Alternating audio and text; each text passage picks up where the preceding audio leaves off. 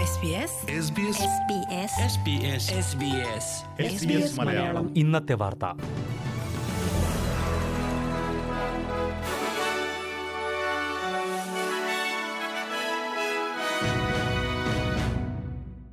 നമസ്കാരം.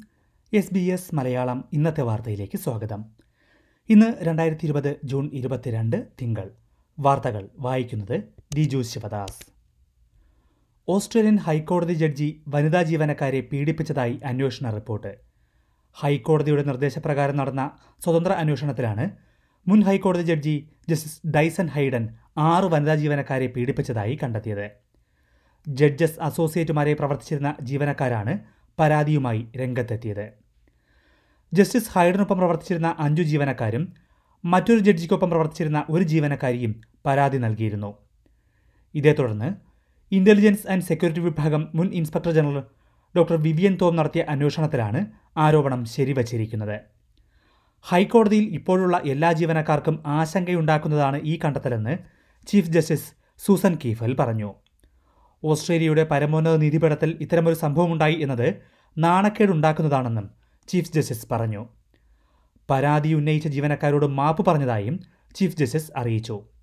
അതേസമയം ജീവനക്കാരെ പീഡിപ്പിച്ചു എന്ന ആരോപണം ഹൈഡൻ നിഷേധിച്ചു.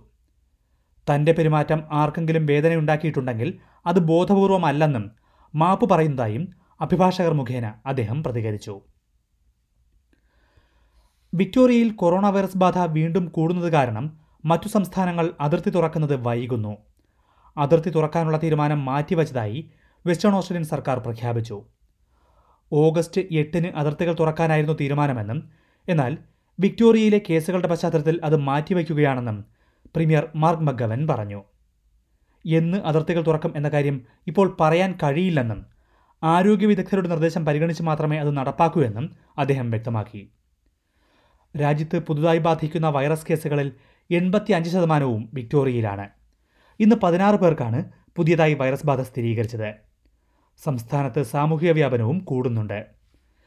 വിക്ടോറിയയിലെ സാഹചര്യം നിരീക്ഷിച്ച ശേഷം അതിർത്തി തുറക്കുന്ന കാര്യത്തിൽ തീരുമാനമെടുക്കുമെന്ന് ക്വീൻസ്ലാൻഡ് പ്രീമിയർ അനസ്താഷ്യ പലാഷയും പറഞ്ഞു. അതേസമയം വിക്ടോറിയയുമായുള്ള അതിർത്തികൾ അടയ്ക്കില്ലെന്ന് ന്യൂ സൗത്ത് വെയിൽസ് പ്രഖ്യാപിച്ചിട്ടുണ്ട്. എന്നാൽ മെൽബണിലേക്ക് യാത്ര ചെയ്യരുത് എന്ന നിർദ്ദേശമാണ് പ്രീമിയർ ഗ്ലാഡിസ് ബെർജക്ലിയൻ നൽകിയിരിക്കുന്നത്. കൊറോണ വൈറസ് നിയന്ത്രണങ്ങൾ ലംഘിച്ചതിന്റെ പേരിൽ ഓസ്ട്രേലിയയിൽ ഇതുവരെ ഒന്നര കോടിയിലേറെ ഡോളർ പിഴ ഈടാക്കിയതായി വെളിപ്പെടുത്തൽ. വിവിധ സംസ്ഥാനങ്ങളിലെ പോലീസ് വകുപ്പുകളാണ് എസ് ബി എസിന് ഇക്കാര്യം അറിയിച്ചത്. വിക്ടോറിയയാണ് ഇതിൽ ഏറ്റവും മുന്നിൽ. ഒരു കോടിയിലേറെ ഡോളറാണ് വിക്ടോറിയയിൽ മാത്രം പിഴ ഈടാക്കിയിരിക്കുന്നത്. ആറായിരത്തി ഇരുന്നൂറ് വ്യക്തികൾക്കും ഒൻപത് ബിസിനസ്സുകൾക്കും വിക്ടോറിയൻ പോലീസ് നോട്ടീസ് നൽകിയിട്ടുണ്ട്. ക്വീൻസ്ലാൻഡാണ് രണ്ടാം സ്ഥാനത്ത്. രണ്ടായിരത്തി തൊണ്ണൂറ്റി മൂന്ന് വ്യക്തികളിൽ നിന്നും ആറ് ബിസിനസ്സുകളിൽ നിന്നുമായി ഇരുപത്തിയെട്ട് ലക്ഷത്തിലേറെ ഡോളർ പിഴ ഈടാക്കി. ഏറ്റവുമധികം ജനസംഖ്യയും ഏറ്റവുമധികം കൊറോണ വൈറസ് ബാധയുമുള്ള ന്യൂ സൗത്ത് വെയിൽസ് പിഴയുടെ കാര്യത്തിൽ മൂന്നാം സ്ഥാനത്ത് മാത്രമാണ്. ആയിരത്തി ഇരുന്നൂറ്റി എഴുപത്തി ഒന്ന് പേർക്കാണ് സംസ്ഥാനത്ത് പിഴ നോട്ടീസ് നൽകിയത്. പതിമൂന്ന് ലക്ഷം ഡോളറാണ് സംസ്ഥാനത്ത് ആകെ ഈടാക്കിയ പിഴ. അതേസമയം വിക്ടോറിയയിലെ പോലീസ് നടപടി നീതി നിഷേധമാണെന്നും പലർക്കും അനാവശ്യമായി ഒന്നിലേറെ തവണ പിഴശിക്ഷ ലഭിച്ചെന്നും വിമർശനം ഉയർന്നിട്ടുണ്ട്.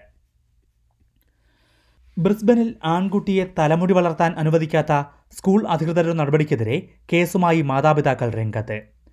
ആചാരപരമായ കാരണങ്ങളാൽ മുടി വളർത്താൻ അനുവദിക്കണമെന്ന് ആവശ്യപ്പെട്ടാണ് കുക്ക് ഐലൻഡ് വംശജനായ കുട്ടിയുടെ മാതാപിതാക്കൾ രംഗത്തെത്തിയത്. ആൺകുട്ടികൾക്ക് മുടി വളർത്താൻ അനുവാദമില്ലെന്ന് സ്വകാര്യ സ്കൂളായ മോററ്റൻ ഓസ്ട്രേലിയൻ ക്രിസ്ത്യൻ കോളേജ് നിലപാടെടുത്തിരുന്നു. യൂണിഫോം നയങ്ങൾക്ക് വിരുദ്ധമാണ് ഇതെന്നായിരുന്നു സ്കൂളിന്റെ നിലപാട്. എന്നാൽ അഞ്ചു വയസ്സുകാരനായ സൈറസ് ടാനിയേല ആചാരപരമായ മുടിവെട്ടൽ ചടങ്ങിന് വേണ്ടിയാണ് തലമുടി നീട്ടി വളർത്തുന്നതെന്ന് അമ്മ വെൻഡി പറഞ്ഞു. സ്കൂളിന്റെ നടപടി വിവേചനമാണെന്ന് ആരോപിച്ച് ക്വീൻസ്ലാൻഡ് സിവിൽ ആൻഡ് അഡ്മിനിസ്ട്രേറ്റീവ് ട്രൈബ്യൂണലിനെ സമീപിച്ചിരിക്കുകയാണ് മാതാപിതാക്കൾ. ഏഴു വയസ്സാകുമ്പോൾ മാത്രമേ ആചാരപരമായി മുടിവെട്ടാൻ കഴിയൂ എന്നാണ് അവർ ട്രൈബ്യൂണലിൽ വാദിച്ചത്. വെർജിൻ ഓസ്ട്രേലിയ വിമാന കമ്പനി ഇനി അമേരിക്കൻ ഉടമസ്ഥതയിലാകും. രണ്ട് അമേരിക്കൻ സ്വകാര്യ കമ്പനികളാണ് വെർജിൻ ഓസ്ട്രേലിയ വാങ്ങുന്നതിനുള്ള നടപടികളുടെ അവസാന ഘട്ടത്തിലെത്തിയതെന്ന് അഡ്മിനിസ്ട്രേറ്റർമാരായ ഡെലോയിറ്റ് വെളിപ്പെടുത്തി. സാമ്പത്തിക പ്രതിസന്ധി കാരണമാണ് വെർജിൻ ഓസ്ട്രേലിയ അഡ്മിനിസ്ട്രേറ്റർ ഭരണത്തിലേക്ക് പോയത്. പന്ത്രണ്ട് കമ്പനികൾ വിമാന സർവീസ് വാങ്ങാനായി രംഗത്തെത്തിയിരുന്നു. ഇതിൽ Bain Capital Cyrus Capital partners എന്നീ കമ്പനികളാണ് നടപടികളുടെ അവസാന ഘട്ടത്തിൽ എത്തിയിരിക്കുന്നത്. ഇതിലേത് കമ്പനി എയർലൈൻസ് വാങ്ങിയാലും ക്വീൻസ്ലാൻഡ് ആസ്ഥാനമാക്കി തന്നെ പ്രവർത്തിക്കുമെന്ന് ഉറപ്പ് നൽകിയിട്ടുണ്ട്. ഇതിനായി ക്വീൻസ്ലാൻഡ് ഇൻവെസ്റ്റ്മെന്റ് കോർപ്പറേഷനുമായി ഇവർ കരാറും ഒപ്പുവച്ചു. പ്രധാന നഗരങ്ങളിൽ നാളത്തെ കാലാവസ്ഥ കൂടി നോക്കാം. സിഡ്നിയിൽ തെളിഞ്ഞ കാലാവസ്ഥ. പ്രതീക്ഷിക്കുന്ന കൂടിയ താപനില പതിനേഴ് ഡിഗ്രി സെൽഷ്യസ്. മെൽബണിൽ ഒറ്റപ്പെട്ട മഴ പതിനഞ്ച് ഡിഗ്രി ബ്രിസ്ബനിൽ തെളിഞ്ഞ കാലാവസ്ഥ ഇരുപത് ഡിഗ്രി. പെർത്തിൽ മഴയ്ക്കു സാധ്യത ഇരുപത് ഡിഗ്രി അഡലേഡിൽ ഒറ്റപ്പെട്ട മഴ പതിനാറ് ഡിഗ്രി. ഹോബാട്ടിൽ മഴയ്ക്കു സാധ്യത പതിമൂന്ന് ഡിഗ്രി ക്യാൻബറയിൽ അന്തരീക്ഷം ഭാഗികമായി മേഘാവൃതമായിരിക്കും പതിനൊന്ന് ഡിഗ്രി. ഡാർബിനിൽ തെളിഞ്ഞ കാലാവസ്ഥ മുപ്പത്തിയൊന്ന് degree Celsius. S B S Malayalam ഇന്നത്തെ വാർത്ത ഇവിടെ പൂർണമാകുന്നു. ഇനി നാളെ രാത്രി എട്ട് മണിക്ക് വാർത്താ ബുള്ളറ്റിൻ കേൾക്കാം. ഇന്നത്തെ വാർത്ത വായിച്ചത് ദിജു ശിവദാസ്.